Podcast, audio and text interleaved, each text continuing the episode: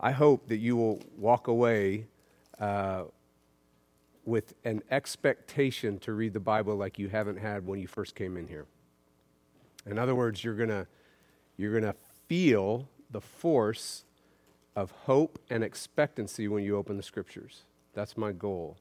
My goal isn't to change you; it's to actually put before you that there's someone and there's something that can, and that you come to the Scripture with a high expectation that these are living and active words, and you're going to bank everything on it, the rest of your life on it, the rest of your relationship with God on it. You're going to bank your parenting on it. You're going to bank your marriage on it. You're going to bank your finance. You're going to bank everything on this reality. Why don't we open in prayer, and then just so that we all just kind of introduce ourselves. I know we don't have name tags. We might not all remember, but just we're going to be together for 6 weeks. It would be nice if we just kind of be friends. All right? So let me pray for us. Lord, we thank you that we thank you for your word, and we do marvel that you have given us your word. And the reality, the wonder, the richness, the breathtaking power and beauty of your word, would you impress upon us? And as Paul prays, would you give us a spirit of wisdom and understanding, enlightenment and knowledge of Jesus? And would you move us all forward in a way in which we need to be moved forward in reading and studying your word? And we do ask, we're going to boldly ask that you'd give us an expectancy, you'd give us hope in coming to your word, and that you would surprise us in newer, brighter, bigger, and better ways. And we ask this in your name, amen. Okay, so I'm going to start. My name is Jeff Hatton. Yes, and who are you, young man? Wes Edwards. Wes Edwards. Nice to meet you. Glad to meet you. Ray. Ray Miles. My wife Julie will be joining us, but she couldn't make it tonight. But she will be here? Okay, we'll just go row by row. Okay. Karen Kimber. Fantastic. Maybe one thing, like how long have you been in the church? Let's do that. November the 4th, 2012. Oh, my word. November the 4th. Remember, because you joined me without me knowing. Remember? I did. That's how we do it. Wes, how long have you been here? 2014. 2014? So what is that? 6 years now? I guess. Yeah. Who's counting? Not me. Ray? I quit. Yeah. All right. Ray was one of the first people to be a part of this church. And you know what he told me? This is the first conversation. He says, I can't even spell Presbyterian. That was our first conversation. I can't even spell it. So who are you? What are you about? Basically is what happened. Ruth, yes. We're introducing ourselves. Do you mind introducing yourselves to everybody? I'm Ruth Perini, and I've been here 5.5 years. It's unbelievable. 5.5 years. Time flies. Sandy. Sandy Klein, and my husband's going to be here in a little bit. We've been here since Christmas time. Christmas time, 2015. That's great. 4 years. Okay. I'm Margaret Wilson, and I'm not really sure whether it was 2014 or 15 that I started coming, but then I actually joined in either 18 or 19. At least I can be. I love it. Something like that. Yeah, no, that's great, Margaret. That's good. Dell. I'm Dell. Yeah. I mean, you were a little tyke. Yeah. You were a little tyke. 11. Yes. Oh, my word. You were 11? Is that what you were when you first came? So, maybe I was 12. Yeah. Or younger. And so your parents moved on to Virginia, right? Yes. And you were old enough to stay here, go to school. That's why you're here. Yes. Yeah. And we just wouldn't let you go. We told your parents, sorry. That's true. Christina.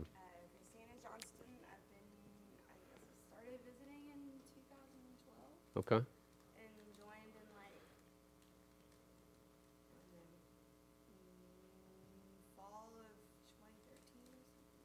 That's good.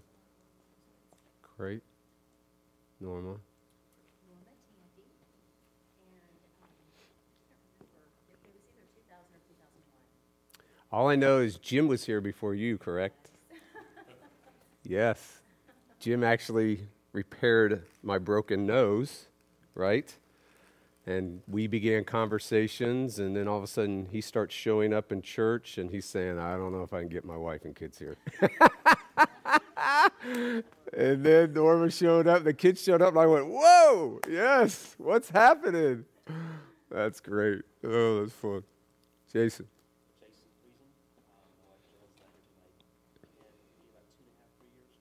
Yeah, that's great, bud. It's so fun. Marcia. Marcia came in, I guess I joined about 5 months ago. 5 months ago. You are like the last one, right? Maybe. Yeah, the last one we just had in the fall. We'll have another one, I guess, in March. That's great. Yeah. Yeah, you were a part of that one night just blitzkrieg. That was insane. We're not doing that anymore. I'm so sorry we did that to you. Yes, you can.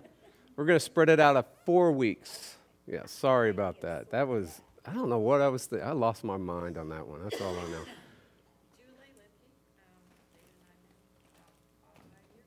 Wow, Julie. It's awesome. 5 years. Man. I'm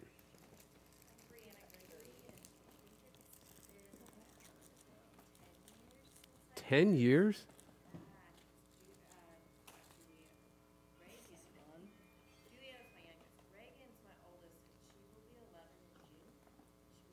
She was a baby.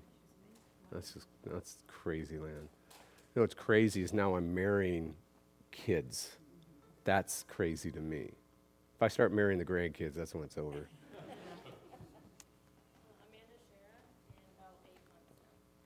8 months.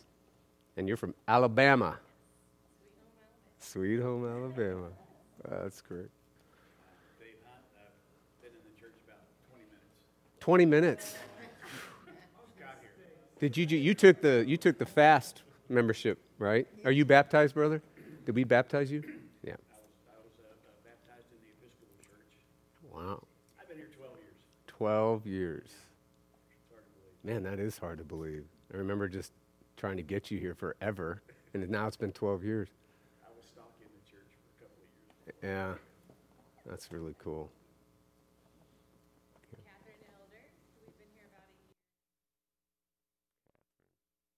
Love the last name. And then Bob, your husband. So Bob Elder, is, it's just like, yeah, we need a name tag for that.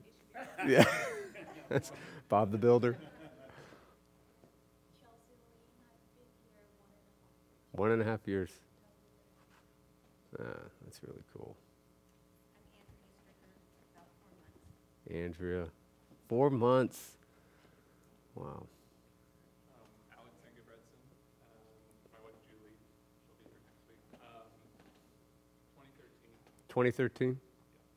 And then you just took a little break over in the Highland area, yes. Over on the other side of the pond, right? Yes. And you're fresh back. Are you glad to be back? I am glad to be back. Good. Yeah. Natalie.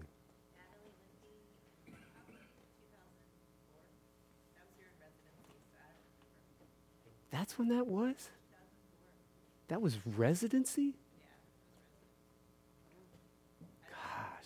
Yeah, I can't imagine remembering a bunch of that. I don't remember a bunch of that. Man, best doctor ever.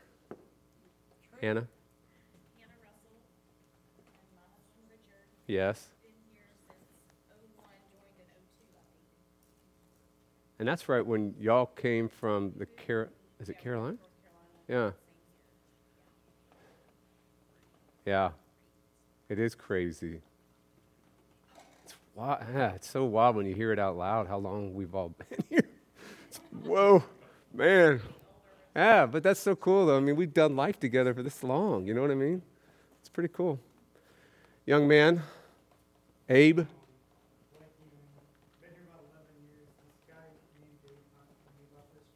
Who's that? You had to wait? No. You did a good job. You're right. Oh, man. Natalie. 5? Wow. Yeah, and your hubby's responsible for a lot of the noises we hear just down the road. Yeah. Yeah, no, it's almost like I can I know like sermon prep on Saturday nights, the windows are going to shake, right? And I can look out to I don't know which way I'm looking, north or east, and I will see a flash and smoke, and it's kind of fun. After it scared, there was one time though it scared the whole neighborhood. I think Kayworth actually got in his car and thought they were bombing Bush at the ranch. It was so bad. I'm not kidding. I think they had to say, yes. And so Nancy's calling me, are you okay? Do you know what's going on? I think I was at Starbucks on Hewitt, and I'm like, what's happening? No, what are y'all freaking out about? That was kind of crazy. Naomi, we're just introducing ourselves, how long we've been here, but you're leaving us, so, but you can still do it. 6 years. And then you forsake us. I don't know.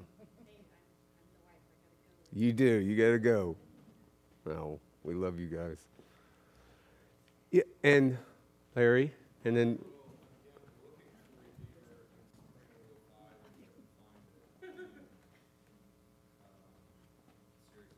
Yeah.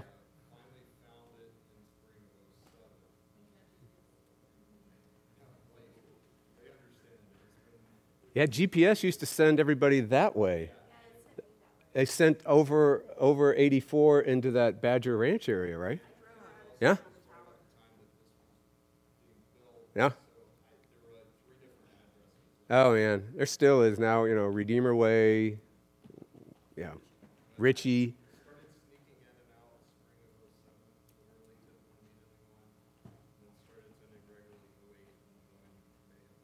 Wow. And then came back. And then who's next to you? Who's this person? Elizabeth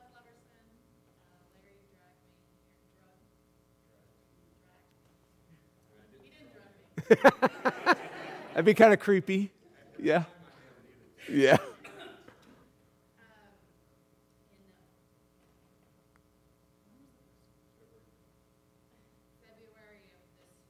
Yeah. And then I became a member in October. I moved to Waco. Yeah. So when did you become a Christian? February of this year. Mm-hmm. Coolest thing. Right. Yeah, it's fantastic. It's awesome. Missionary marriage, missionary dating, that's the way to go. That's how Bill Bright, if you guys know Campus Crusade for Christ, that's how they met. It was all missionary. He or she was not a believer, and one of them pursued the other. Crazy. Dorothy.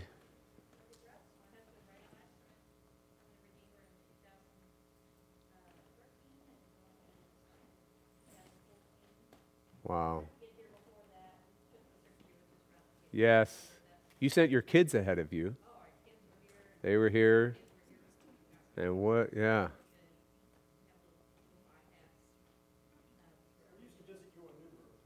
On New Road. I think I do remember that.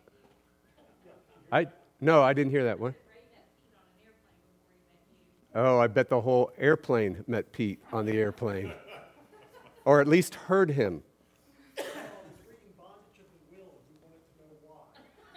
That sounds like Pete. Oh, my word. Yeah, I couldn't help it.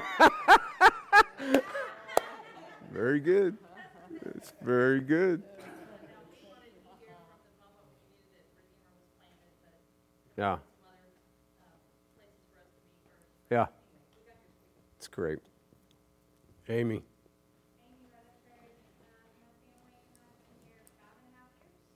Five and a half years. That's amazing, too. Yeah. We're so glad you're here. Yeah. Yeah, your husband and I were texting last night, and he was just making me laugh out loud. So much so that Ty was in the playroom, and he comes down and asks what's wrong with me. If you haven't, I know y'all know Way, but he has this dry wit, and he was communicating a conversation to me that he just had with somebody, and it was hysterical. I mean, it was belly laugh out loud, hysterical. I loved it.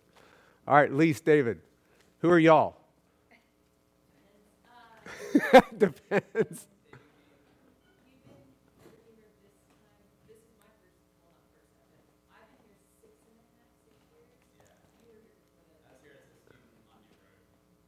With Pete. Yes. Pete's a quiet guy, isn't he, David? Shapers. Yeah. That's awesome. One of my favorite weddings is their wedding. The favorite leaving music. What was it? It was Journey. What was it, though? Don't Stop Believing. That's how they exited after they got married. It was awesome. Oh, it was so fun. They danced out. It was great. Denton, who are you?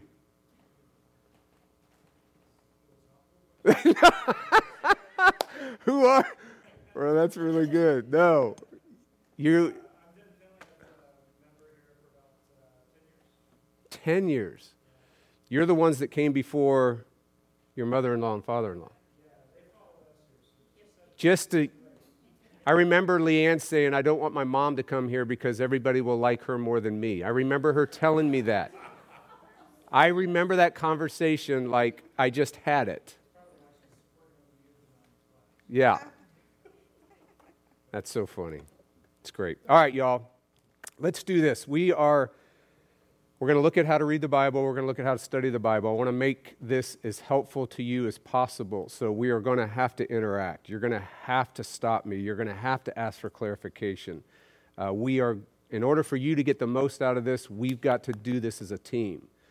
Don't let things go over your head. Don't let concepts just pass you by, because in studying the Bible, I'll just give you my brief story.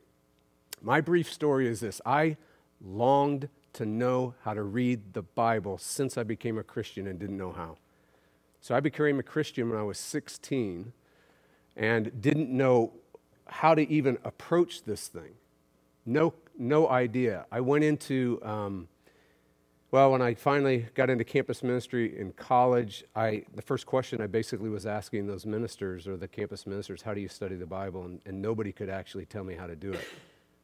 It was all devotional approaches, right?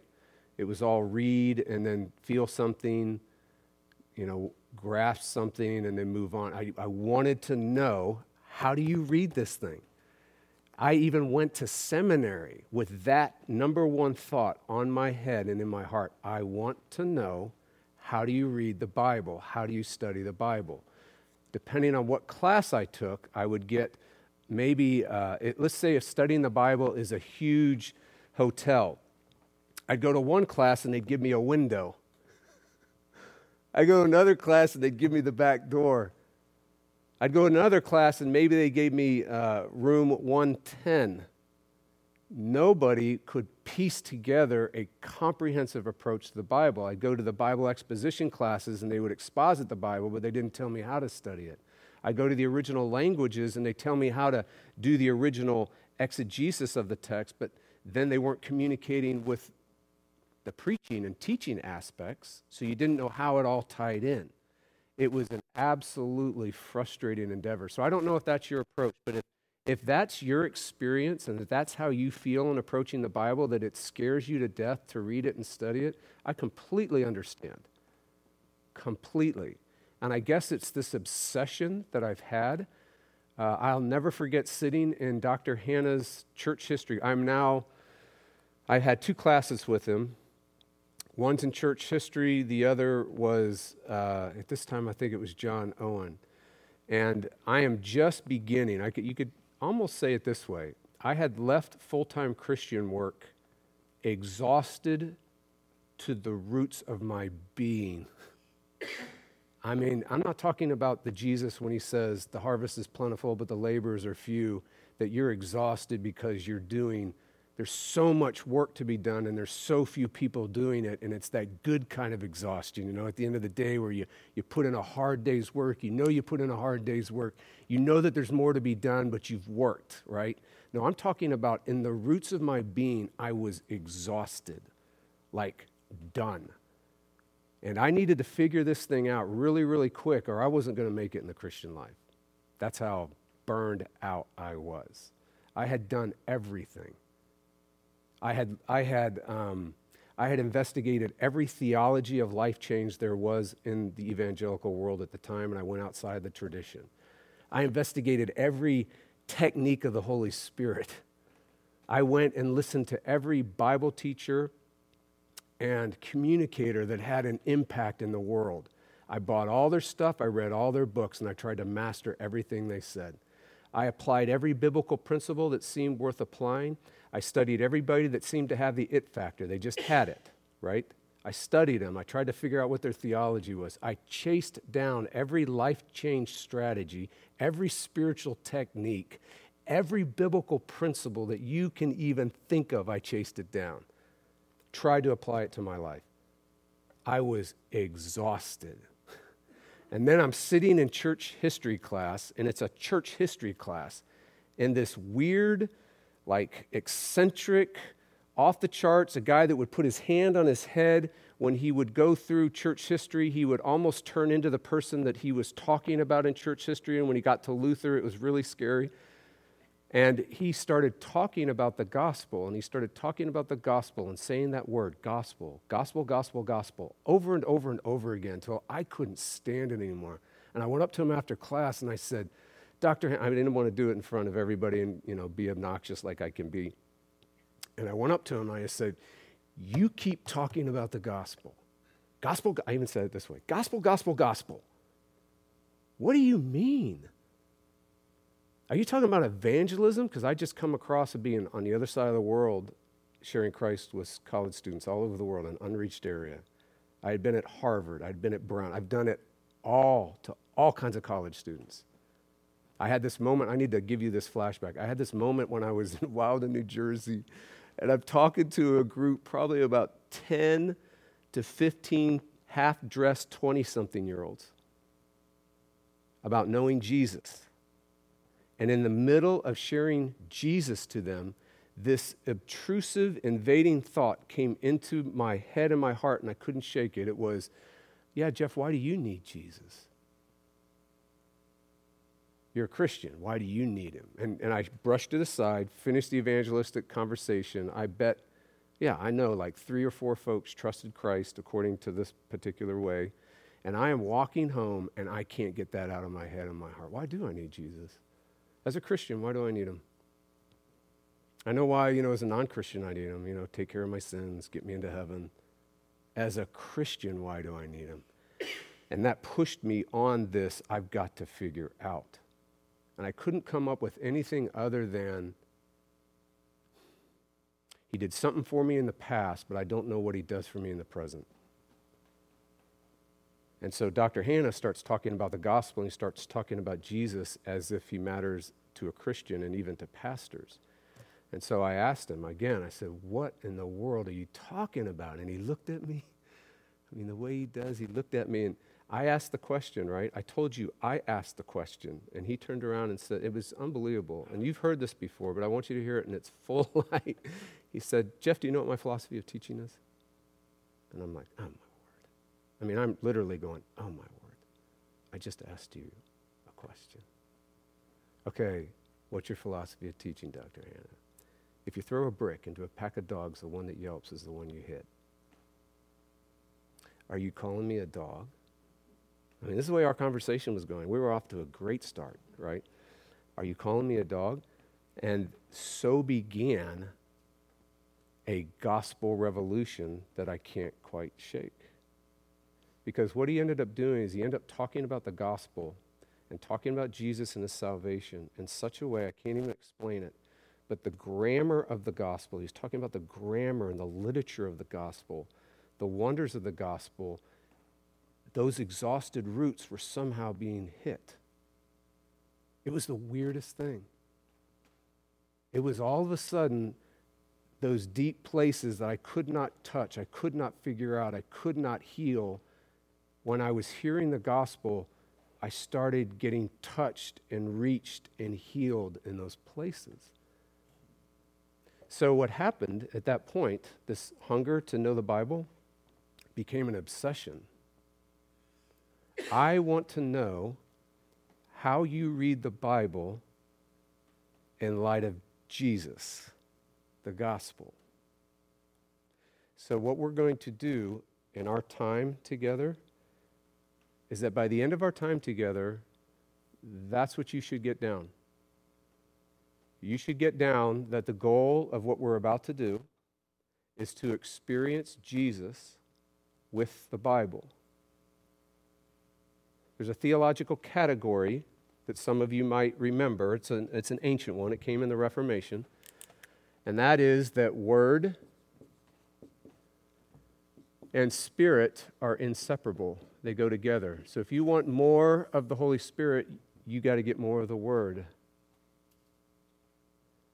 which is radical because, again, I've investigated every technique of the Holy Spirit, every movement of the Holy Spirit. I took a class from Dr. Hannah on the movements of the Holy Spirit, a complete history in the history of the church. I'm telling you, I was obsessed. What happens today is we separate the Word from the Spirit, and we wonder why we're all out of whack. And we attach the Word to the church. I'm picking on everybody, so I don't really care. If you separate the Spirit from the Word and you attach it to the church, it's called Roman Catholicism. If you separate the Spirit from the Word and you attach it to an anointed individual, special anointed individuals, it's called charismatic or Pentecostalism, or TV preachers and things of that sort. If you separate the Spirit from the Word and attach it to, let's say, the human heart, a direct encounter with the human heart. Historically, it's called Anabaptism. But that has led to pretty much most of a lot of evangelicalism today. We always talk about Jesus in the heart, right? It's the Spirit is connected to the heart. That's how things work, as opposed to the Spirit connected to the Word. I think the one I've made up, and it's what I grew up in my tradition, is the Spirit attached to biblical principles. Timeless truths. The Spirit is attached to the Word, and because the Spirit is attached to the Word, the goal here, everybody wants to experience Jesus. Some people are trying to experience Jesus through the church and its traditions. Some people are trying to experience Jesus through anointed individuals. Some people are trying to experience Jesus directly in the human heart. Some people are trying to experience Jesus through biblical principles and how-tos and timeless truths and yada, yada, yada. Our goal is to experience Jesus with the Bible. Okay? That's why I want us to have a growing expectancy to approach the Bible for that.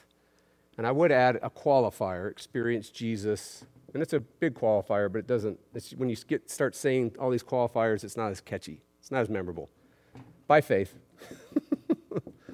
All right, so if I was just to add something into experience Jesus with the Bible, I'd say experience Jesus by faith with the Bible, all right? Okay, so let's talk about this way. I would like to hear from you. You can answer it this way. Well, let's do it this way. I wrote a couple questions down here to get us started.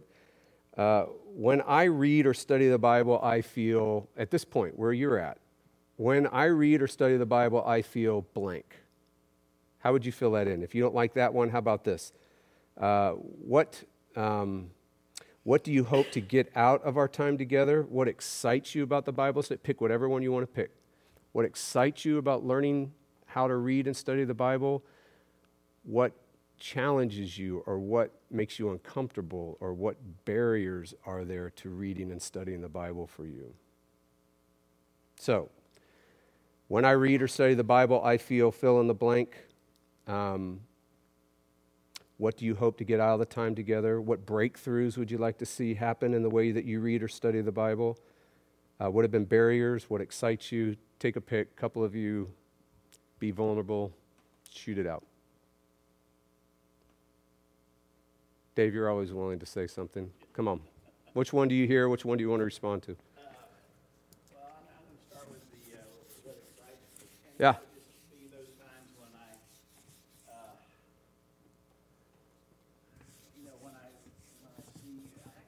particularly when I see the obvious pointing in the Old Testament. Sure. To Jesus, that's always fun.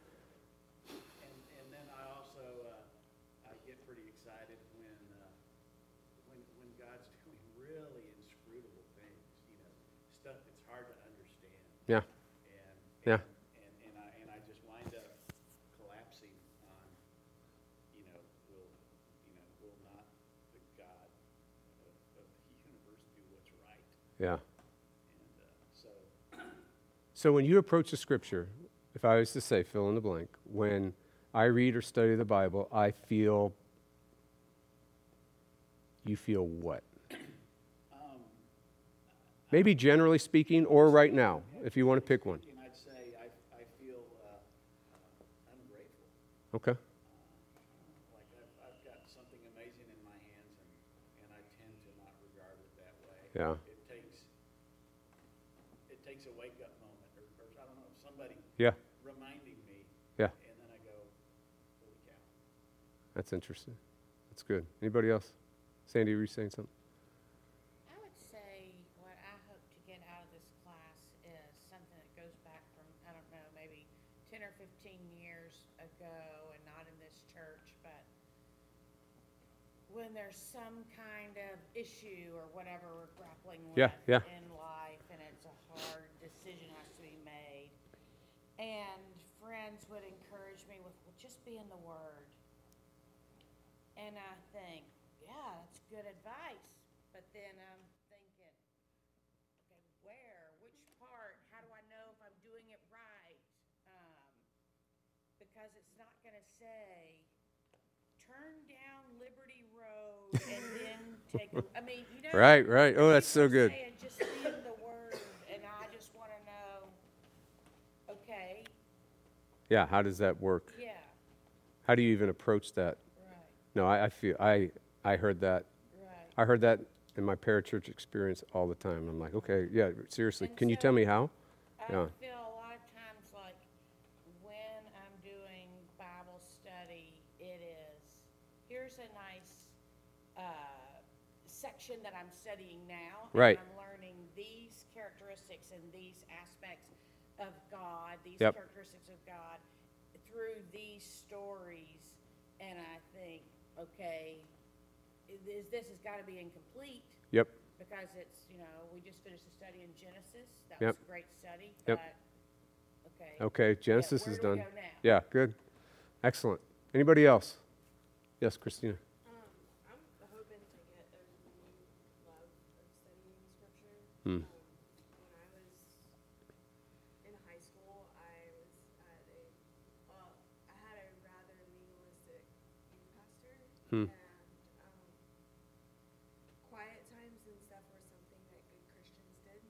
Sure. You didn't have one, you weren't a good Christian. Yeah. And so for me, that's always been a barrier of, well, I can't do it all the time, and so I guess I'm not going to do it at all. If I can't do it perfectly, I'm not going to do it at all. That's so interesting. I get that, yeah. So quiet times, that's a interesting. Thank you. How about one more? Larry?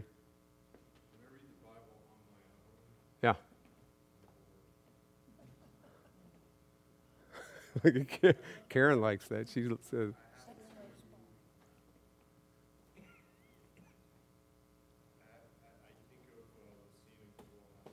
Yeah.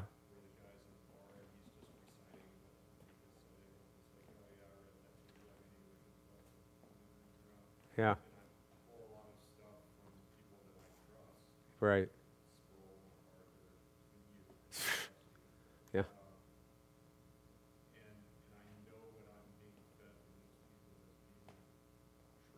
Right. Yeah. Interesting. Yeah.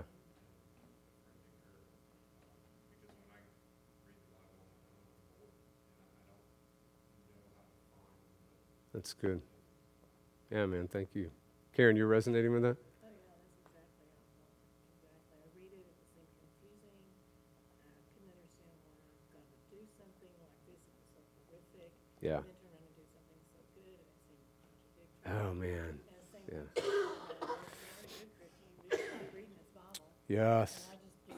and become more confused feeling, and then go to the commentaries or hear somebody go, how did they get that out of this? How did they know that? Where did they come up with this? You know? Yeah. And even question what they said because it just seems sometimes so I've struggled. Okay. All right. Blake. So I have this really weird tendency to like read the Bible. I could read in my most desperate moments. So about 5 years ago, I was in the hospital, and my dad brought me this little Bible, and we had Ephesians marked. He said, just read the first chapter of Ephesians, and that really helped me get through a really difficult time. Yeah. That was like physically, mentally, and spiritually. I was just at zero. Yeah. So good. Yeah. You know, it's a shame to say, but like usually when I have my stuff together and I feel like everything's doing great or okay, is when I tend to not rely on getting away.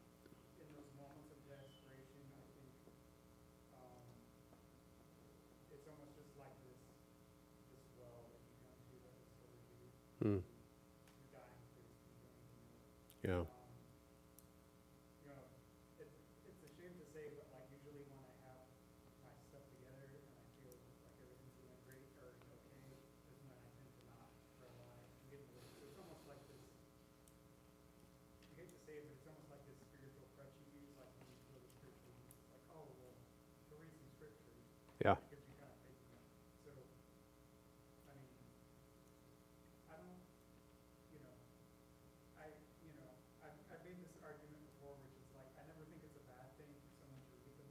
Right. I think even like an atheist reading the Bible, it's like, well, you still read the Bible, so yeah. It's a win in my book. Yeah. No, that's good. It's good. But there's still kind of that lingering thing of like, I mean, part of that is what God's word is for. Like this yeah. Are for, you know, those moments. That's what they do. Without a doubt. Without a doubt.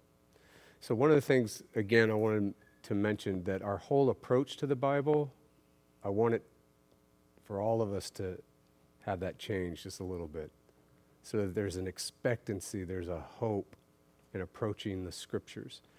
I'm going to lay out what we're going to do in these upcoming weeks, just real simple, so you can kind of, if you're like me, I want to know what are we doing, and then we're going to wrap up by I'm going to give you hopefully an image that you're just going to see it get filled in and get filled in and get filled in, and hopefully it'll be helpful.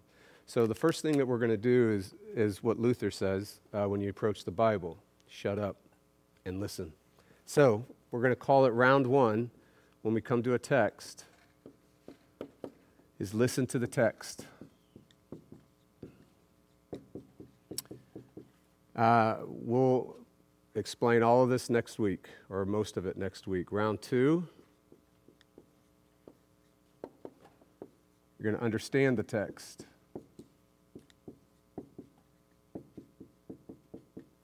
So notice that analysis comes second, science comes second, art comes first. Okay? We are going to learn to become an intelligent mystic. In other words, we're going to learn to experience Jesus with the Bible. That's an intelligent mystic. We're going to have no false dichotomies between truth and experience. The Bible doesn't even know what I'm talking about right now. The Bible has no concept of dividing these two, because truth is reality. It's reality. You experience reality. That's just the way it is. It's not this floating thing that you grasp and you're like, oh, I got something. No, when you know the truth, you just entered into reality. You just like had your eyes opened and now you see, oh my word, this is this is reality, right? So we're going to grow in being real people. We're going to grow in being intelligent mystics. Round three, what we're going to do is we're going to discover the text's message. And we're gonna figure out what that means. There's a lot obviously packed into that. Round four, we're gonna discover, can I just do this? Discover what we're gonna call the gospel arc. Another way we're gonna say it is we're gonna discover the textual Jesus. Okay? So we're going to do that. It doesn't matter what you pick your text. Proverbs, same thing. Genesis, same thing. Leviticus, same thing. Revelation, same thing. John 19, same thing. Okay? Round five is for communicators, but it's going to be good for all of us. Is we're going to discover, I'm just going to do the same thing. Discover the sermon message or the teaching message. Okay? That's all, that. So he rounds out studying the text. So if you're wanting to get to the essence of how to communicate what you're learning, just put this is the communication aspect of what you're learning. So, for instance, if you want to do something with your children or something with your family worship, if you want to lead a Sunday school, if you want to whatever, that this particular point would be for anyone that wants to be a communicator. And I'm going to treat all of us as communicators because we're all communicators, and you can take what you want from it depending on where you are in the communicating gifts, okay? But we're all communicators, all right? And that's how we'll round out our time together. So right now, today, here's what I'd like to do. I think I've just been walking off camera for a little bit. Let's talk about listening to the text, or let's look at what we'll call the gospel arc for a second. And I'm going to hand out stuff to you. For those that want that kind of stuff, great. For others that don't worry about it. Here's what we're going to do no matter what text we're at. We are going to we're going to have what's called poll one and poll two. This is what's called the gospel arc. So poll one is going to be whatever text you're studying. So you land in Proverbs, you land in Genesis, you land in John, you land in Ephesians. That's the text you're looking at. What you're going to be doing here is you're going to discover the original meaning.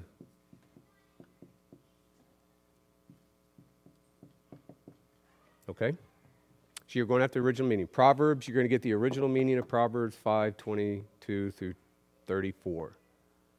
What's the original meaning? Poll one. Here is the presupposition. Here's the basis for this. We're going to argue that pole one and pole two are inherently connected. They are together no matter what. Because pole one is Harry Potter book one.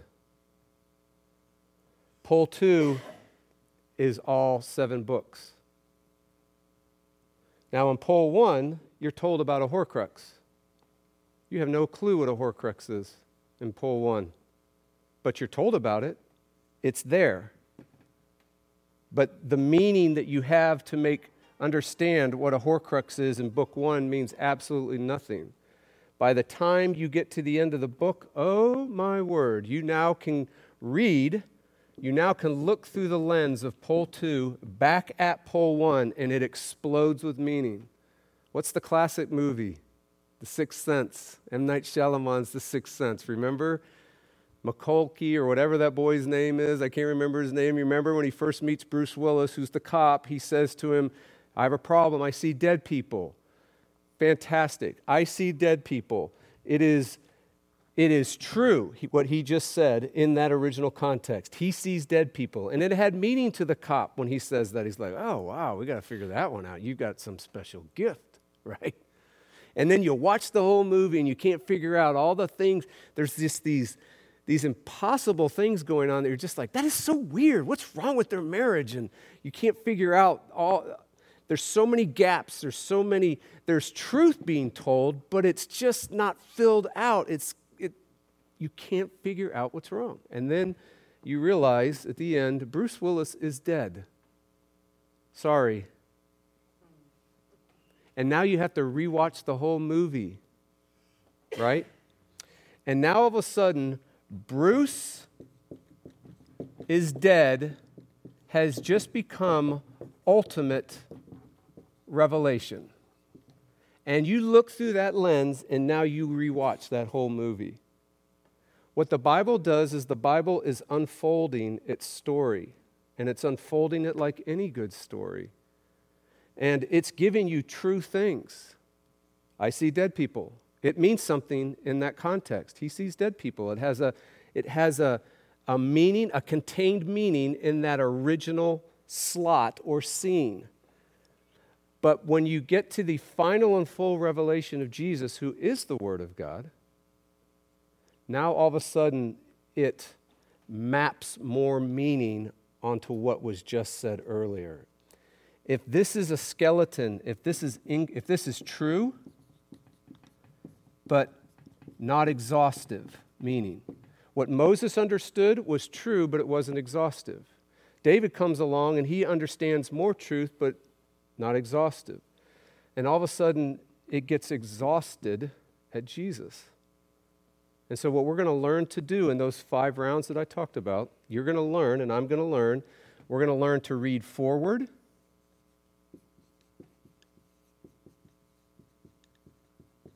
and we're going to learn to read backwards.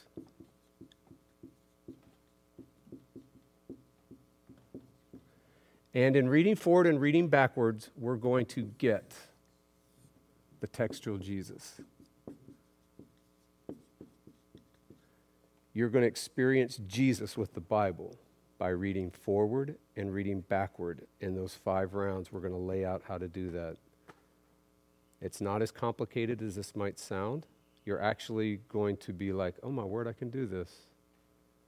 Okay? At poll 1, you're going to find what are called gospel threads. And you're going to grab a gospel thread and you're going to follow that thread till it finds its complete fulfillment in Jesus and his salvation. And what you just did is you got a textual Jesus. Most approaches where Christocentric teaching and Christocentric reading of the Bible get a bad rap is that it always like, oh, here he comes. They're going to wrap up the story with Jesus, right? So you say you do the original meaning. You say a bunch of things that are true, and then you tack Jesus on the end, and that's how a lot of it goes. It's called leapfrogging. You leap over the text to get to Jesus. We are going to get Jesus in the text, a textual Jesus. He's not going to float above the text, because if he floats above the text, he's always going to float above your life. There's no texture to him. There's no power to him, because he's not coming from the text. Because every text has a specific aspect of Jesus and his salvation. Every text does. The gospel's a diamond. Every text is just turning that diamond and giving you one breathtaking cut after another, and it's infinite because his glories are infinite. And one sliver of splendor will justify you and sanctify you and eventually glorify you.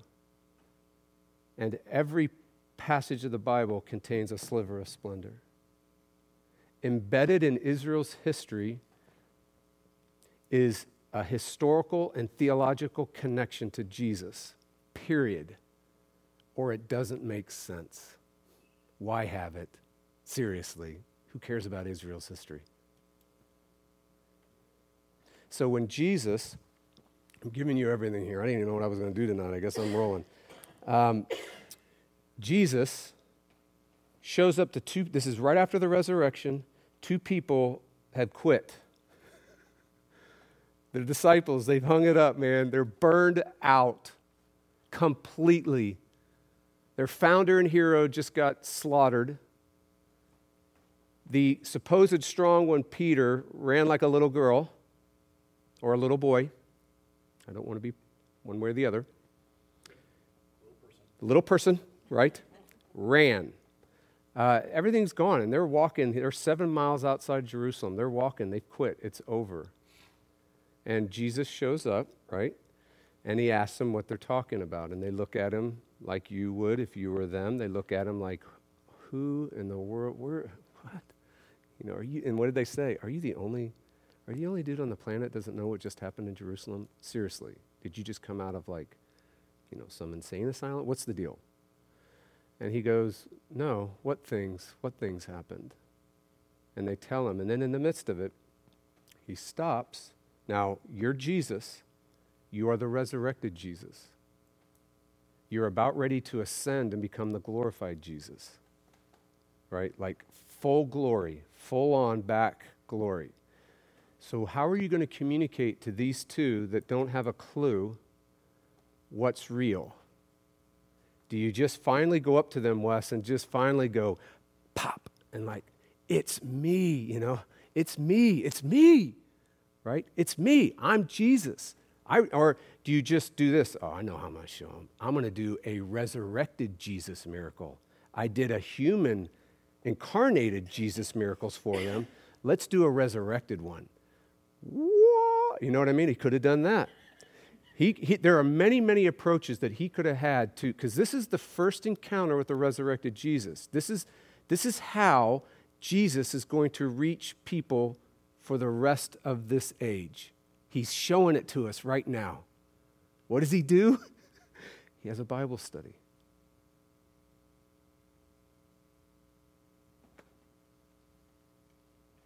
He has a Bible study. That's unbelievable to me. And when he has this Bible study, what he ends up doing is he starts rereading everything they already knew, putting on the lens of final and full revelation as the resurrected one, as the final and full revelation of God. He puts on his life, his death, his resurrection, and he now rereads the Bible to them. And what's the text say? And beginning with, right? It says that he interpreted the Bible. He did exegesis. He told its original meaning in light of him. And what did those two say when they gave their report back to everybody else? When they eventually realized it was him, as he was, many think, giving the Lord's Supper and the other means of grace. What did they say? They said, did our hearts not burn? When? When he opened the scriptures to us. Not did our hearts not burn because we had him?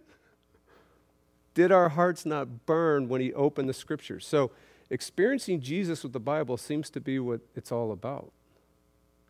So Jesus is going to reach you. He's going to reach your kids. He's going to reach this world through the Bible.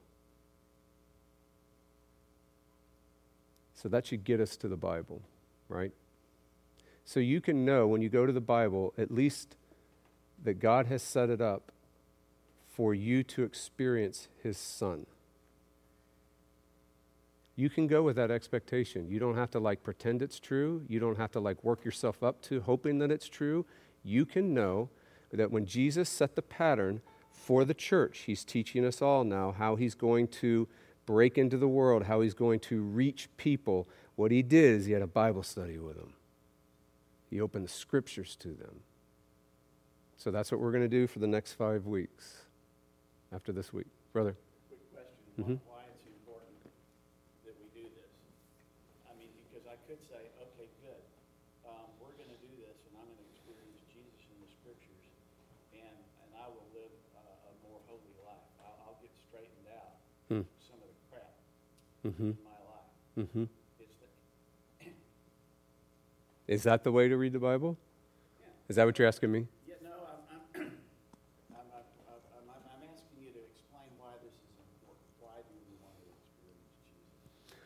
Well, I mean, I'll go with another Dr. Hannah-ism. I mean, the dude was just loaded with them. In fact, I realized in our senior year in seminary that people were writing, over the years, have been writing his anecdotes.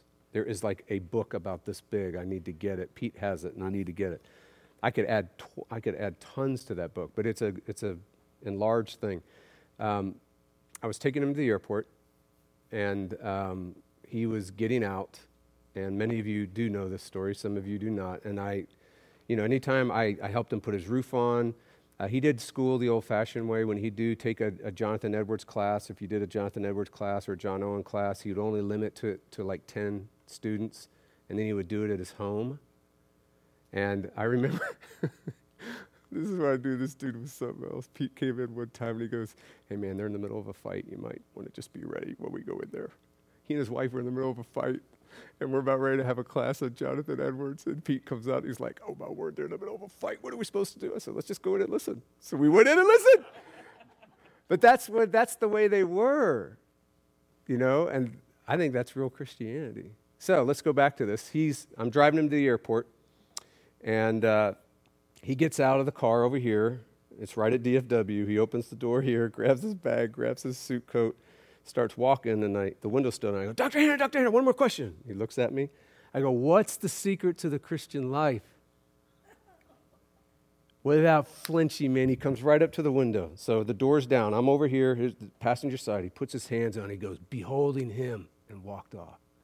Do you think I remembered that? Say that again. Beholding him. And then if you go to Paul, says it this way in 2 Corinthians 3, 15 through 18. We who behold, main verb, we who behold him, main verb, we who behold him, main verb. God's in the grammar. Participle, are being transformed. The effect of beholding is life change. You're not getting your life changed so you can behold him. The whole Christian life is about experiencing Jesus with the Bible, beholding him. He either cleans you up or he doesn't. If you think... You, even if you're not clean. What's that? He accepts you even though you're not clean. And that's exactly how we should end. God is a merciful God and a forgiving God. Yeah. It doesn't matter what you do. It doesn't matter whether we sit here and read the Bible. That doesn't have anything to do with it. You've said it a number of times up here. I said that? Jeepers, Wes. Yes. Yeah, we're here because we want to be here. We're all interested in reading the Bible. And why do we want to be here? That I don't like. I mean, well, I don't like. I mean, I'm not interested. It doesn't turn me on. Yeah. I have certain places in the Bible, certain stories that really I like to read. You really like them. I like the Romans. You like Romans? They're my favorite stories, but... You like Leviticus? Do you like Leviticus? No, I don't. I really don't. I don't know if I'll ever preach on Leviticus. That'd be a real stretch for me. Yeah. And that one you had before that. The Song of Songs, that was a tough one for many people. Beyond all that. Yes, yeah. My wife still hasn't forgiven me for Song of Songs. Maybe you should talk to her, seriously. Yeah, we need counseling after that Song of Songs. I'm just here to hear you talk about the Bible because you're very intellectual. You've been everywhere. I fooled you, yes. Religion. I was interested in hearing what you had to say, and maybe you'll say something that'll turn me on about why I should read some other parts of the Bible. Yeah. Well, I'm glad you're here. You'll keep me in line and straight. I'm not here to do that. No, that's good. All right, y'all, we've gone over. So next week we're going to look at round one. You pick any text. We're going to learn to listen to the text. What is that? What does that mean? We will explore that next week. Go in peace.